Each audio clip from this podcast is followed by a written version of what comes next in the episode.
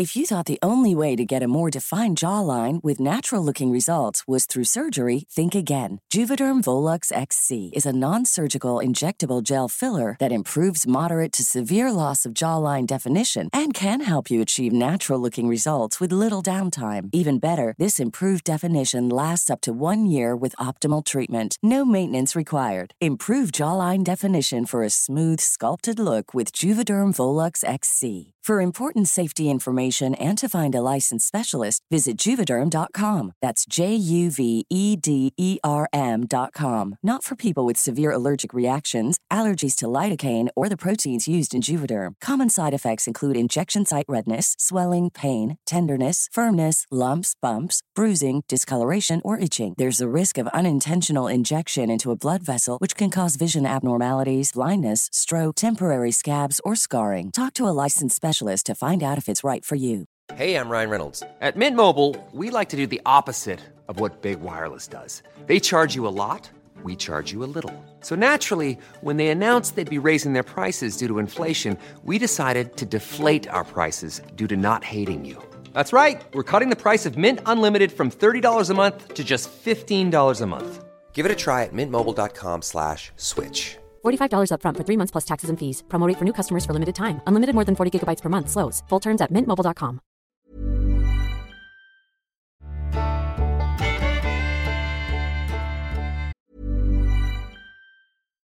Here's a cool fact a crocodile can't stick out its tongue. Another cool fact you can get short term health insurance for a month or just under a year in some states. United Healthcare short term insurance plans are designed for people who are between jobs, coming off their parents' plan, or turning a side hustle into a full time gig. Underwritten by Golden Rule Insurance Company, they offer flexible, budget friendly coverage with access to a nationwide network of doctors and hospitals. Get more cool facts about United Healthcare short term plans at uhone.com. How would you like to look five years younger? In a clinical study, people that had volume added with Juvederm Voluma XC in the cheeks perceived themselves as looking five years younger at six months after treatment. Look younger, feel like you. Add volume for lift and contour in the cheeks with Juvederm Voluma XC. Reverse signs of aging by adding volume to smooth laugh lines with Juvederm Vollure XC. For important safety information and to find a licensed specialist, visit juvederm.com. That's J U V E D E R M.com. Not for people with severe allergic reactions, allergies to lidocaine, or the proteins used in Juvederm. Common side effects include injection site redness, swelling, pain, tenderness, firmness, lumps, bumps, bruising, discoloration, or itching. There's a risk of unintentional injection into a blood vessel, which can cause vision abnormalities, blindness, stroke, temporary scabs, or scarring. Talk to a licensed specialist to find out if it's right for you.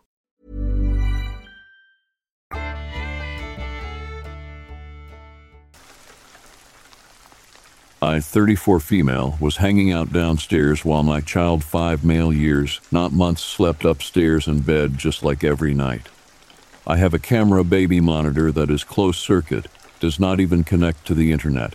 Basically, only a camera and a handheld screen, doesn't hook up to a cell or anything.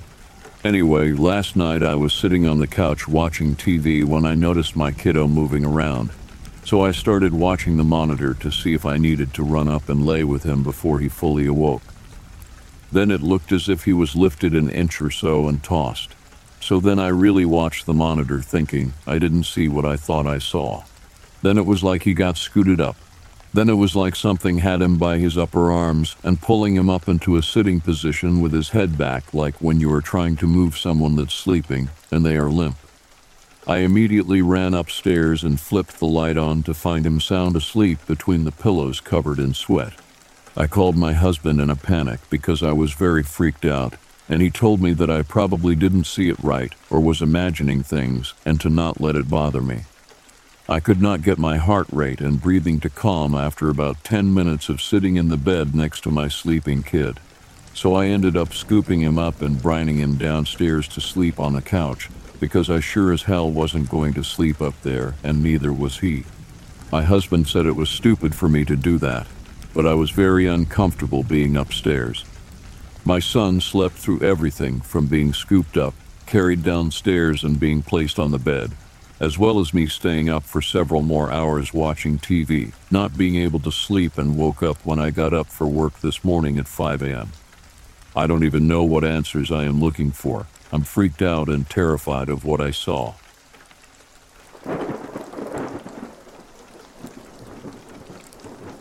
Today I had another scary experience.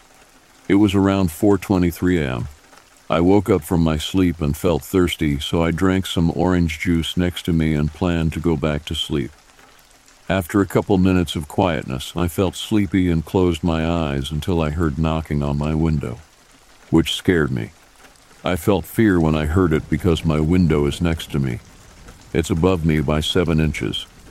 This was the second time I heard it since a month or two ago.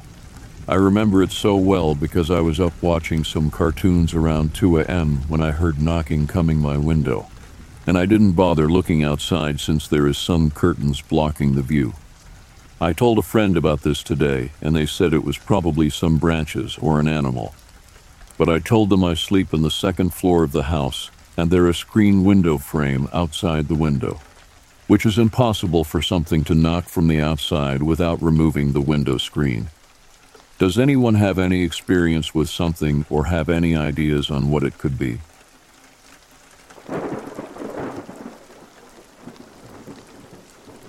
A year ago, the crone like spirit of an old woman haunted me. A medium explained that this spirit was my teacher in a past life, and that she'd returned to guide me in divination and intuition. My attempts to establish a safe relationship with this spirit were not respected, so I asked a shaman friend for help in clearing this entity from my house. The night before my friend came over, I was so nauseous I could barely sleep. That entire day, I collected things for the ritual. I had 13 red and 13 white carnations, Florida water, the bell and candles from my own altar, and sage. I felt prepared if uncertain. When I did sleep that night, my dreams were dark and disturbing. My husband, the cat, and the dog all seemed on edge. That morning, my friend arrived shortly after my husband left for work. Opening all the window and the doors, we began setting up the space by lighting candles and smudging every corner of the apartment. The sage burst and crackled, shedding sparks among thick, fragrant smoke. I lost two good duvet covers that day, both pets retreated immediately beneath their respective beds and stayed hidden for the duration. Preparing to call the cardinal corners, my friend used his phone's compass to confirm the directions. It was way off.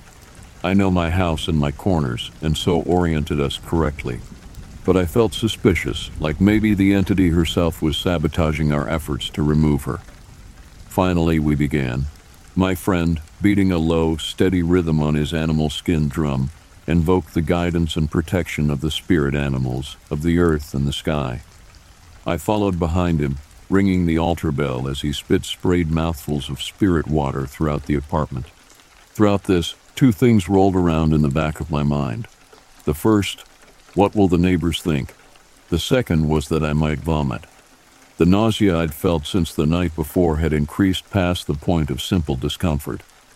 Next, my friend took the red carnations in batches, dipping them into a bowl of spirit water, then circling them in midair, just like we'd done while smudging.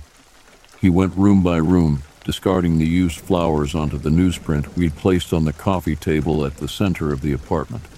Halfway through his work, he paused and suddenly rushed into the bathroom, becoming violently ill. In that exact moment, I lost the battle with my own nausea. Thank goodness for close friends and multiple bathrooms. Eventually, he'd used all of the carnations throughout the entire space. Perched on our couch, he ended the ceremony with frantic drumming and full voice singing. I could physically feel the energies in my home shifting around us. I gave one last thought to our neighbors and then joined him. My throat raw from the smoke and being sick, I sang out in my loudest voice to move the energies swirling throughout my home. Finally, the ritual was over. We placed the white carnations in a vase on the coffee table. If the ritual had truly exorcised the spirits, he said, the carnations would still be white tomorrow when we woke. I thanked my friend, and he left. At his instruction, I then bundled the red carnations in the newsprint and carried them to the seaside, burying them in the sandy soil near a banyan tree. I was too tired when I got home to notice if anything felt different. I simply stumbled inside and fell straight into bed, briefly mourning the burn holes in my duvet. I slept most of the afternoon and all through the night. The following day, the white carnations were still white. I also wrapped these flowers in newspaper, burying them beneath a different tree in the park. As I covered my parcel with the last handfuls of soil, the nausea I'd felt for days cleared instantly, like gray clouds clearing to reveal blue sky. I suddenly felt fine, also very hungry. I returned to a house that felt peaceful and ordered. I paid careful attention over the next several days, trying to suss out whether our banishment had succeeded. The crone was, and nearly a year later still is gone. Phew. I know that was a lot. I've had many strange and spooky experiences throughout my life.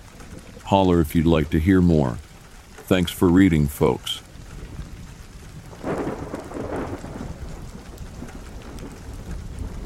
This happened to me and my then roommate a few years ago.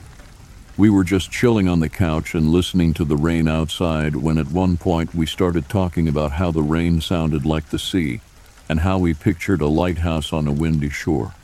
I know this sounds crazy and maybe like we were on drugs, but we were not. We were completely sober.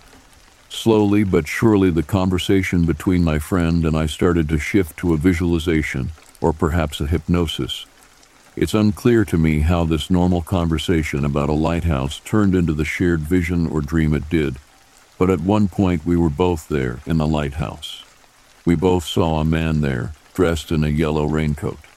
He had a weathered face and a gray beard, but most remarkably, in the place where his eyes were supposed to be, there were two black holes, as if they had been gauged out and only some rotting black skin remained.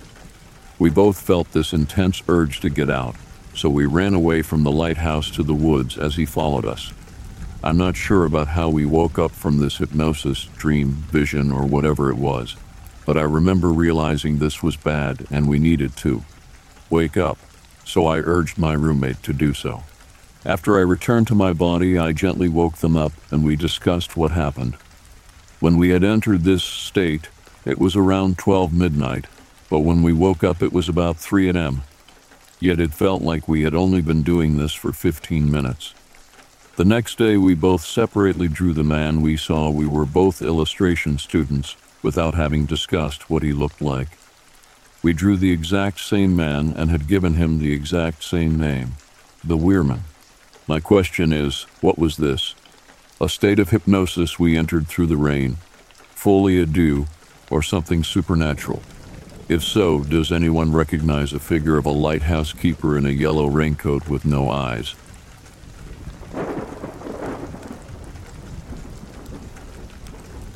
Yes, this is real, and it happened this morning. I woke up feeling like any other ordinary day. The sun was slowly peeking through the curtains, casting a warm glow in the room. I needed to charge my phone, so I went to unplug my roommate's phone to plug mine in. That's when I saw a missed call notification on her phone. Curiosity got the better of me, and I glanced at the caller ID below the phone number. Without thinking, I blurted out the name of the caller to my roommate. She chuckled assuming I was playing a prank until I handed her the phone. I could see her face change in an instant, her expression filled with disbelief and fear. She stammered, telling me it was her mom who was calling.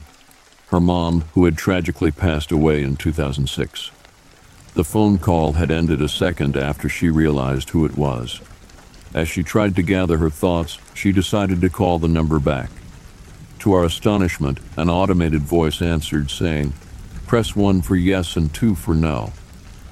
We were both perplexed and terrified. How was it possible that her deceased mother's phone number was calling her? Her mom's number had never been stored in her contacts. It couldn't be a simple glitch. This was far too eerie and unsettling for that. A million questions raced through our minds. Was someone playing a sick joke? Or was this something much more sinister? Could someone be stalking her, using her deceased mother's number to torment her? Or was it some inexplicable paranormal occurrence? We sat there, hearts pounding, minds racing. The room seemed to grow colder as we contemplated the inexplicable event. Our thoughts were consumed by the possibilities of what this could mean. Were we in danger? Was her mother trying to send a message from beyond the grave? Neither of us knew what to do next. Fear and confusion engulfed us. We decided to reach out to friends and family to see if they had experienced anything similar or had any insights into this strange phenomenon. No one had answers, and each call only added to the sense of unease. Hours passed, and we were still no closer to understanding what had happened. It felt like we were caught in a surreal nightmare, unable to wake up. As the day wore on, we tried to distract ourselves, but the bizarre event lingered in the back of our minds, haunting us. Finally, as the evening set in, we found some solace in each other's company. Together, we held on to the hope that maybe it was just an inexplicable glitch or a cruel prank. We agreed to keep a close eye on her phone and seek help if anything like this ever happened again. As the night crept in, we sought refuge in the presence of friends and tried to find comfort in the mundane routines of everyday life. Yet deep down, we knew that this strange and unsettling event had forever changed our perception of reality. To this day, we remain haunted by that inexplicable phone call. We may never know the truth behind what happened that morning, but one thing is certain it left an indelible mark on our lives, a chilling reminder that sometimes the boundaries between the living and the beyond are not as clear as we'd like to believe.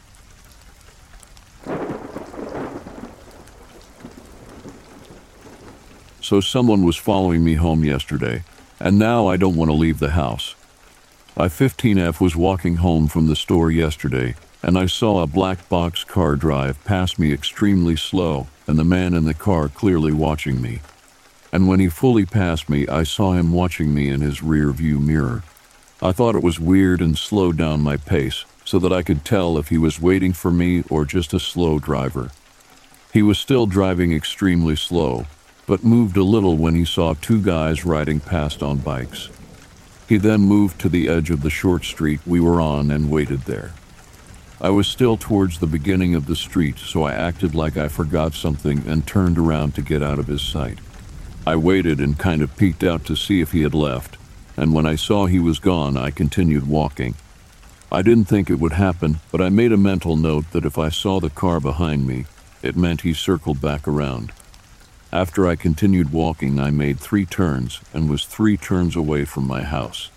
When I was walking up a little hill and almost at the fore turn, I looked back and saw the man at the corner I had just turned from, letting me know he circled back around to find me. He sat there watching me continue walking until I got up the little hill and turned the corner. Then, as I had just barely made the last turn and was close to my house, I saw the man's car just turn the corner up the street, straight across from the way I was walking, waiting there. I pulled out my phone to call my mom and walked the other way, and he left soon after I pulled out my phone. My mom came out and walked with me back to the house, and I didn't see the car for the rest of the day. But I keep thinking, he knows what neighborhood I stay in. What if he comes back? What if the next time he comes back I'm out by myself again? What if no one's home to call? What if he sees me leaving and comes back when I'm the only one home? I'm so scared he's going to come back I don't want to go outside. I don't want to show him where I live, especially because I'm home alone very often. I have summer school and I have to go, but I don't want to leave the house in fear he might be waiting for me. And I'm constantly looking out the windows to see if I can spot him. Especially since if he was at the store I was at, he definitely stays somewhere near the neighborhood.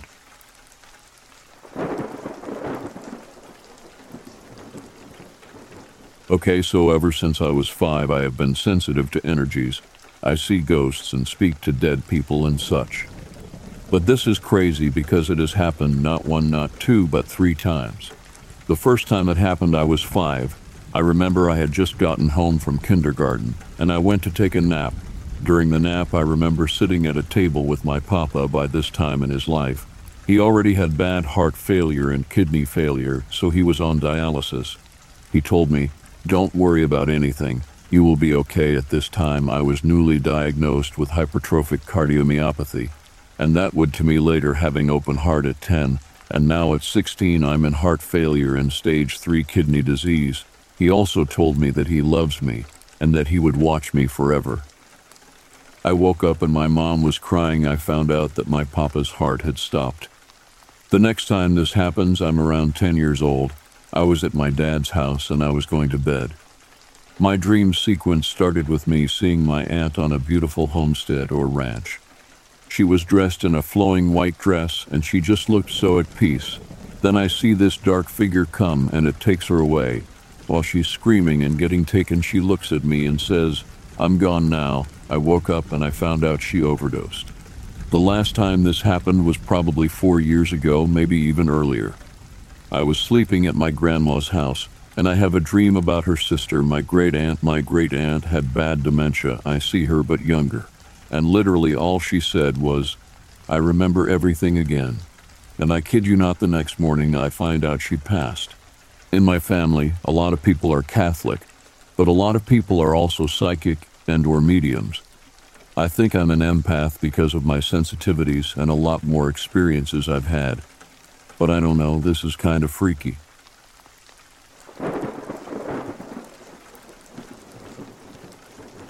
So, to sum it up, I agreed to taking care of this family's dogs for five days, and the dogs have been great.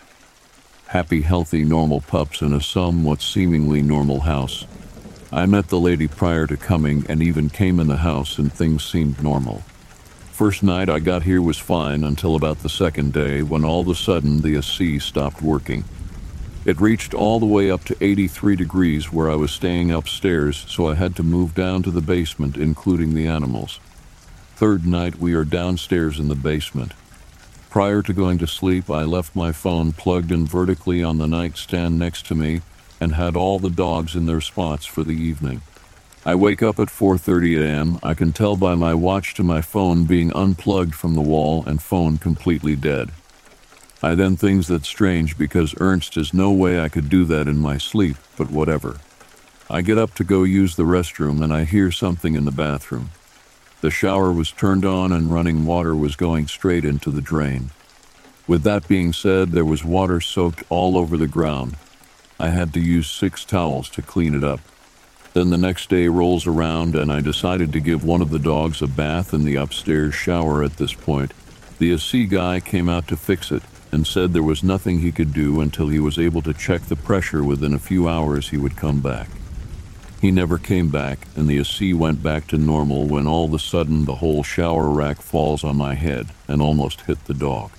Anyways, as the night unfolds, I slept fine, but I woke up at 7:30 a.m. to let the dogs out, and I go to look at my phone and the charger is bent and stuck inside my charging port. Now I have to use a different one.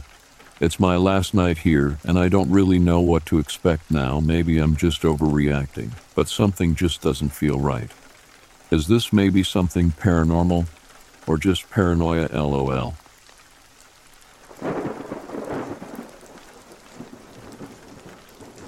Okay, so I've never posted like this before, so forgive me for any mistakes. But about an hour ago, I headed to a nearby lake, a place I usually go for my therapy sessions because it's usually pretty serene and peaceful. About 90% of the area can be seen from the busy road, However, there are a few blind spots. So I pulled into my usual parking area and immediately got a weird feeling when I saw another car parked kind of hidden under a tree close by. I'm a female in my 20s, so I'm always on high alert. I made sure to keep my eye on the car when getting my stuff together in my car. One second I look up and no one is in the car, and then a couple seconds later I look again and a man is suddenly sitting in the driver's seat staring at me. It was like he came out of nowhere. At this point, I'm pretty wary about going out into the grass by the lake, but I continue to slowly pack up my stuff while continuing to keep an eye on the man in the car. I open my door, and the man immediately gets out of his car and stands in front of it, doing a weird stretch and still staring at me. This lake is very close to a very popular amusement park, so it's not uncommon for travelers to stop at the lake to rest. So I try to reason in my mind and decide I'll just sit in the car for my therapy appointment. I still had about 15 minutes before it started to get settled. so I get into my back seat and close and lock the doors, but rolled one window down because it was hot in the car. I open up my laptop and I look over at the man again, and now he's opening up an almost empty bottle of windshield wiper fluid and starts to pour it into his car as he looks up at me. His whole vibe was sketchy and creepy, and I was debating on leaving. The man then pulls out his phone, does something on it, then continues to fill his washer fluid. All of a sudden, a white van with no windows rolls up and parks right behind me. No one gets out. I immediately climb over the console into the driver's seat and started to pull away. The van was close to my car, but there was enough room for me to back up and pull out of there. A couple seconds after I pull away, the van follows, and the man gets back in his car. I panicked but was able to pull out onto the road in between two cars, so the van wasn't able to catch up with me. I made sure no one was following me as I drove home. It might have all been a coincidence, but better safe than sorry. I also called the non emergency line just in case, and they said they would send an officer out there to patrol the area for a bit. Thanks for reading if you did. It was a scary experience, especially as someone who's been SED. I'd like to hear any feedback or similar stories if anyone has any.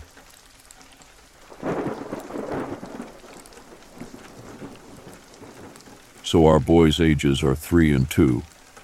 A few days ago, about 30 minutes after we had put the boys to bed, I was in our front living room when all of the sudden I heard our oldest son crying out for me. I peeked my head out into the hallway and looked into our other living room real quick to see if my husband was already on it.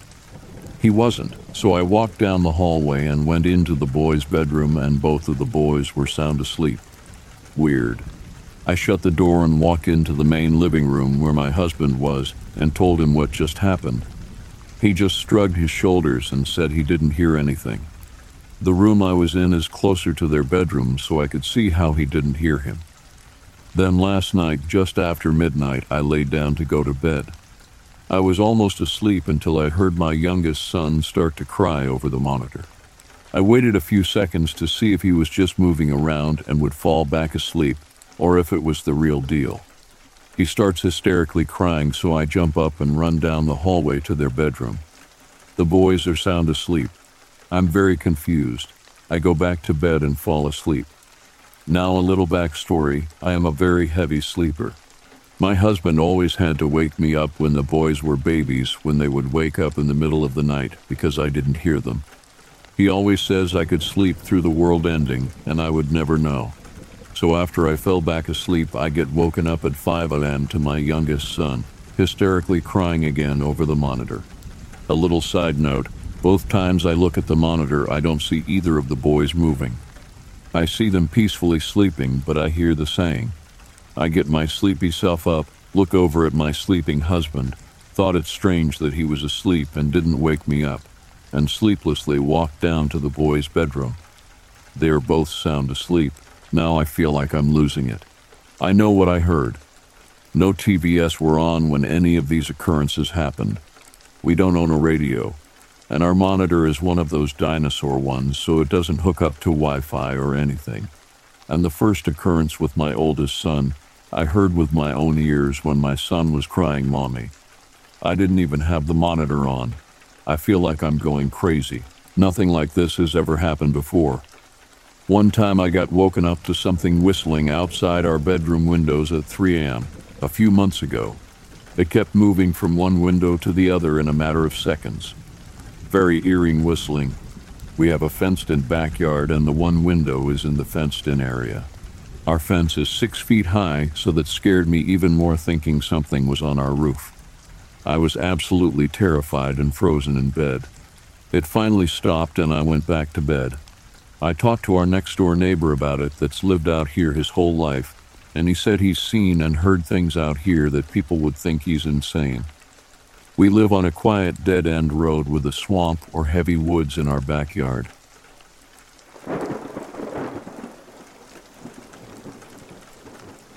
In 2009, I attended college at the University of Maryland or Eastern Shore. I always felt overwhelmed with studying and assignments and spent most of my time inside.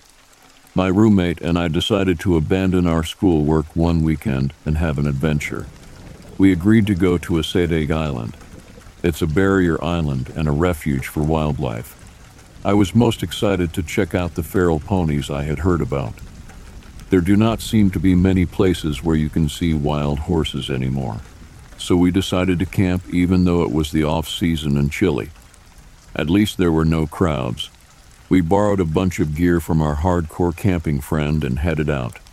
We stopped at the visitor center, and the rangers told us where we would be likely to see the horses. They told us to make sure we put away all of our food items whenever we were away from the campsite. We showed them the bear proof cooler we had borrowed, and they said that was fine. We set up our camping spot and went to the recommended trail, and when we were out there, we caught sight of horses off in the distance. They told us to stay at least 40 feet away. We were happy to get a distant view of horses across an inlet. However, we were really excited when the herd stormed through the water and toured the area where we were standing. There must have been three different herds while we hiked that morning. We had binoculars to spot them in the distance and were satisfied with our sightings by noon. We had a cookout and relaxed on the beach. I was ready for bed early and got into my sleeping bag after sunset with my book. I must have fallen asleep immediately. The next thing I knew, I was woken up by something howling. Now I'm familiar with coyotes and wolves, but this did not sound like that. It was higher and more shrill. It gave me goosebumps all over, and I could feel it getting closer. I convinced myself it must be one of the island foxes, so I just fell asleep again. But then this horrible growl woke me up again. It was a low growl, guttural and rumbling. I could hear something rustling outside the tent. It was probably half an hour before the noises stopped and I could sleep again. The next day, we decided to take the wildlife loop trail. It was maybe three miles long and gave good views of marsh and forest. We spent a long time exploring. By the time we decided to head back to camp, we were both pretty tired, and it was almost sunset. We came over the crest of a dunes and could see our tent a ways away. It looked like it was fluttering in the wind more than it should be. I could tell there was some stuff on the ground by the tent, and I remember saying how weird that was. As we got closer, we could see that the tent door was hanging unzipped and flapping around. The stuff on the ground was our gear, sleeping bags, and clothes. We thought someone robbed us. We knew we hadn't left any food unsecured, and it didn't seem like an animal's work because the zippers were just pulled down like a person would do. Inside the tent, there were muddy prints all over the ground cover and tarp. If I didn't know better, I would have thought they were from a giant dog. Our bags had been opened and all contents had been removed and thrown around. All the food locked inside the cooler was missing and everything was covered in sand and mud. We were totally astonished, and then I noticed that growl I heard the night before. I was instantly terrified.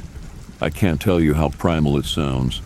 My roommate and I rushed out and heard it coming towards us as it came from behind the trees.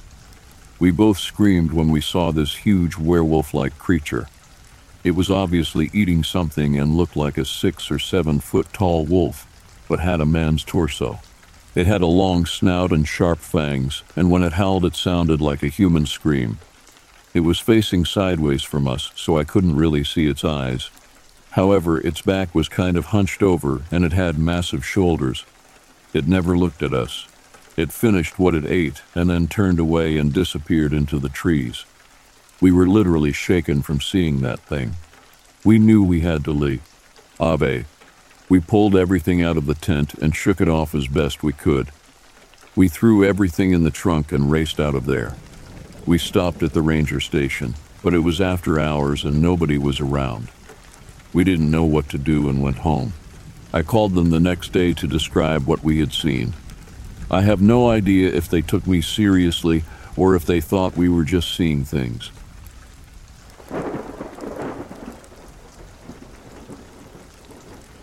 I'm a pretty big skeptic of anything supernatural, and I have a firm belief that everything can be explained by science. So I can't recall anything but one incident. It happened about 18 years ago. My wife's parents' house is a ranch house that is carved into the side of a hill.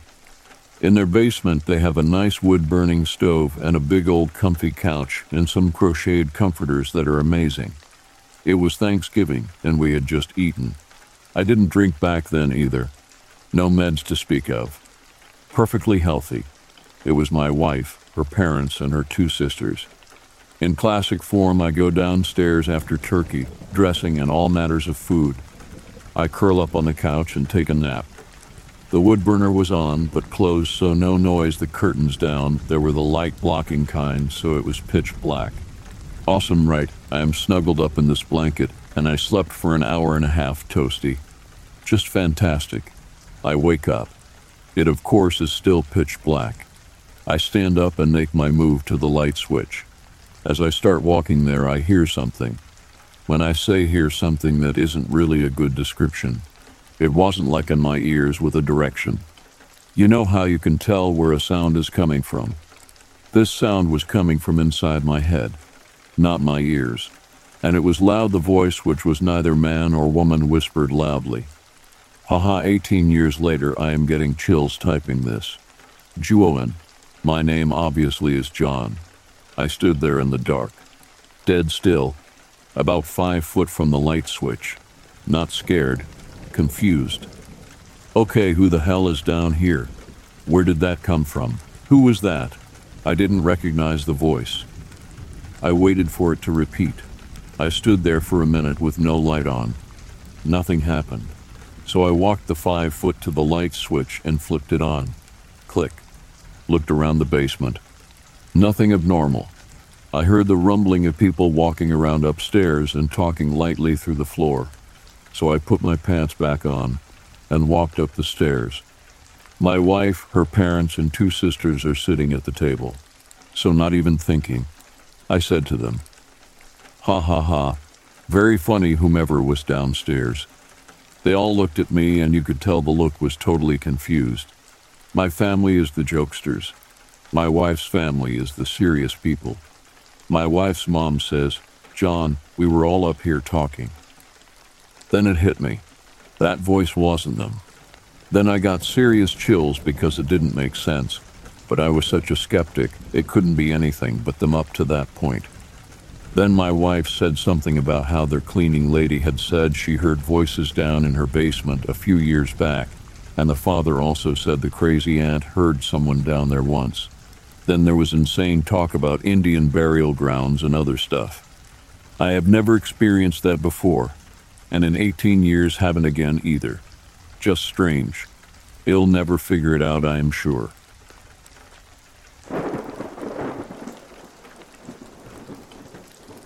So, two stories, both from my dad, who is an avid outdoors man, hunter, and fisherman.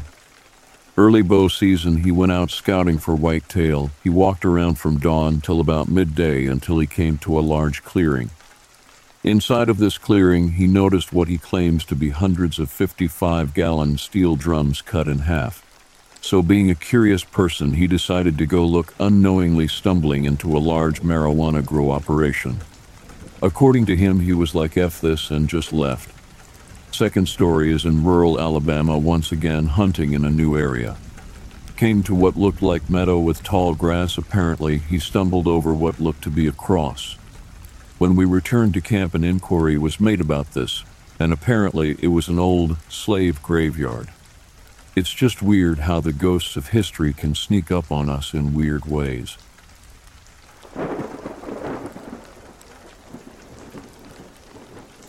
So this time I wasn't intending on going a hike or camping or anything like that.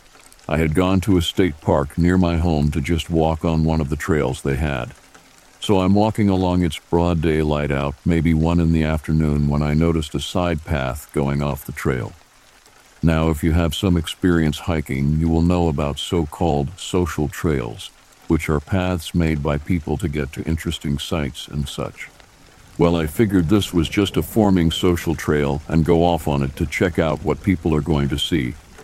I don't walk that long or far, far enough that I can't see the established trail anymore, but not so far I can't tell where I am in comparison to the trail, if that makes sense.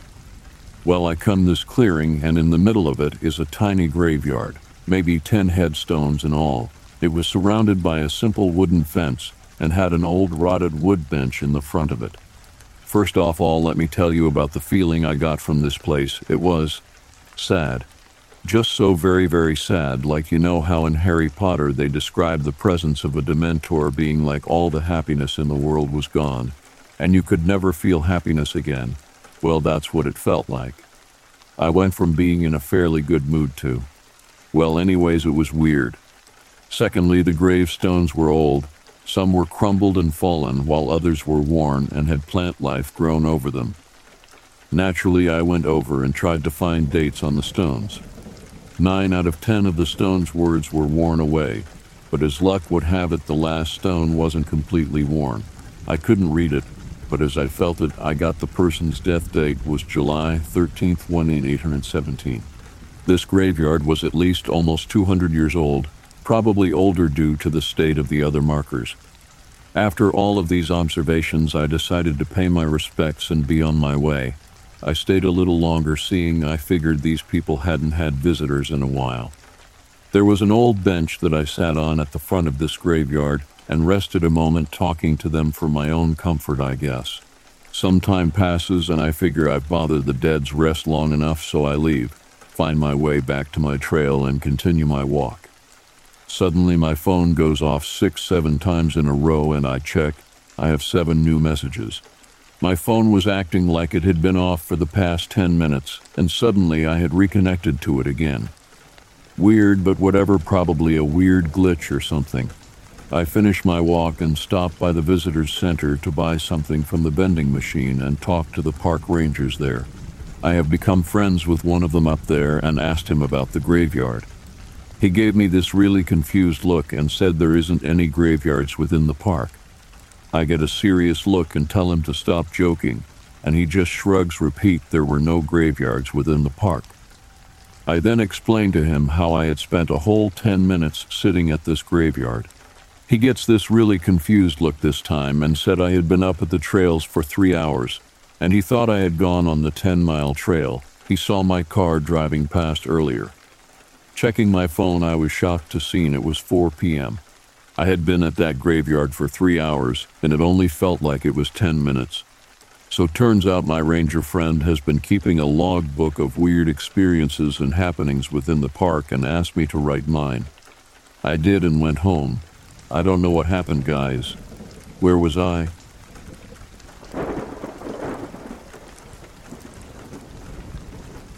I'm a biologist, and I had the incredible opportunity to explore the vast wonders of the Amazon rainforest. It was an expedition like no other, surrounded by the lush greenery, diverse wildlife, and the constant excitement of identifying various species of plants and animals. Each day brought new discoveries, and I felt like a kid in a never ending playground of scientific mysteries. As I ventured deeper into the bush, I relished in the joy of identifying trees, birds, monkeys, spiders, and so much more. Every find filled me with exhilaration and a sense of purpose. But then, one fateful day, everything changed. I was following a faint trail through the dense undergrowth when I noticed something peculiar moving in the shadows. Curiosity took over, and I moved cautiously closer, my eyes widening in disbelief as I laid eyes on the strangest creature I'd ever encountered. It was like an alien from another world, a surreal manifestation of the Lovecraftian horrors I'd read about in my spare time. This creature defied any classification. It seemed to possess attributes from multiple phyla and species, stitched together in a bizarre and discomforting amalgamation. Its form was utterly incomprehensible, and my brain struggled to process what my eyes were witnessing. It was as if I had stumbled upon a secret of nature that had never been meant for human eyes. The encounter left me speechless, unable to find the right words to describe this unearthly entity. It was beyond any scientific understanding or known taxonomy. I felt a mix of wonder, fear, and reverence for this enigmatic being that seemed to defy the laws of nature. As a biologist, I had dedicated my life to unraveling the mysteries of the natural world, but this encounter had humbled me beyond measure. It was a reminder that no matter how much we know, the universe is bound to be more vast, complex, and unknowable than we can ever comprehend. For days, I found myself haunted by the image of that creature, the indescribable beast that had forever altered my perception of the world. I couldn't help but wonder if I was the only human who had laid eyes upon it, or if someone else in some obscure corner of academia had stumbled upon a similar enigma. As I continued my journey through the Amazon, my heart pounded with both trepidation and excitement.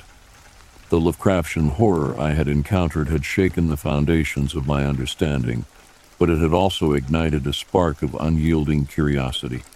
Despite my inability to grasp its nature, I knew that this encounter had changed me as a biologist, as a person. In the heart of the Amazon, I learned that there will always be mysteries lurking in the shadows, waiting for the intrepid souls who dare to explore. The discomforting unknown now beckoned me, and I couldn't help but embrace the awe inspiring grandeur of a world far more vast and inexplicable than I had ever dreamed.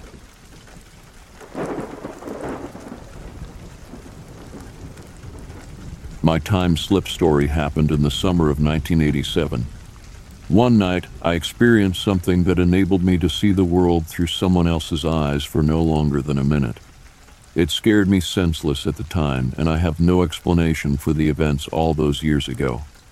The backstory is this my then girlfriend, we'll call her Helen, lived in a big former vicarage built around the 1 in 800s in a small village in Yorkshire, UK, some miles from my hometown.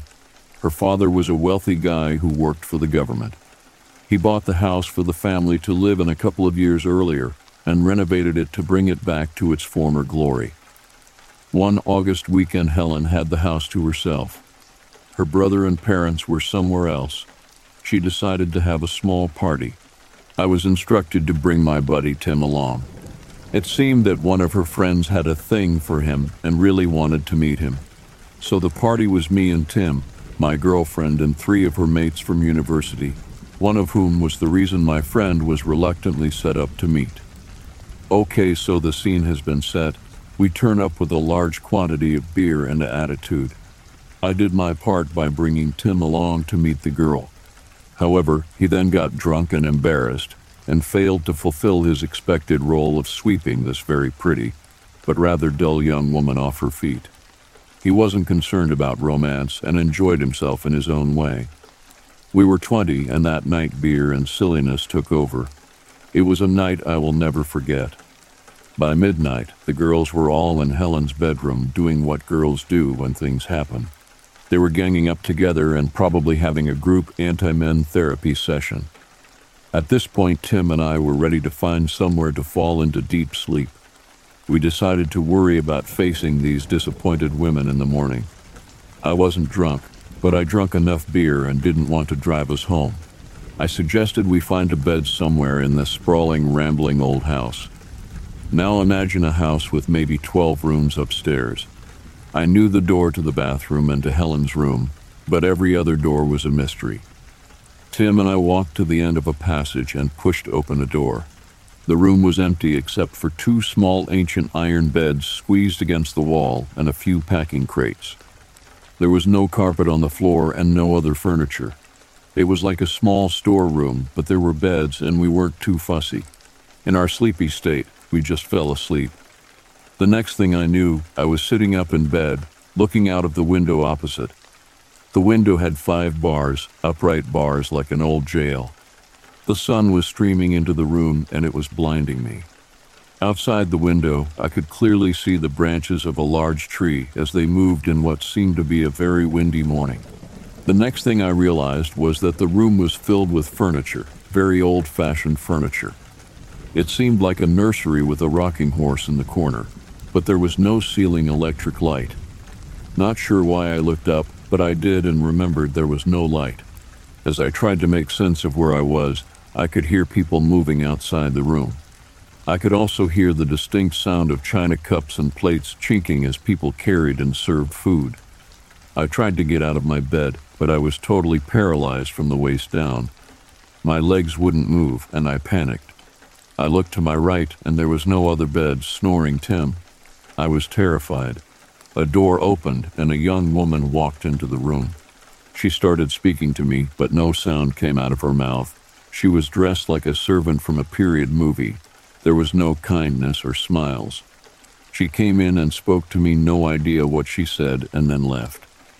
At this point, I was shaking like a leaf and trying to figure out what to do next. I remember thinking I should check the time. I looked down at my watch and everything went dark. I could hear snoring and my digital watch showed it was 3:10 a.m. Wherever I had been, I was back where I needed to be. I leapt out of bed, felt for the light switch and turned it on. Everything was 1987 again, confirmed by the language from Tim who was woken up by the light. The rest of the night passed without incident. First thing in the morning, I was awoken by the sunlight streaming through the window.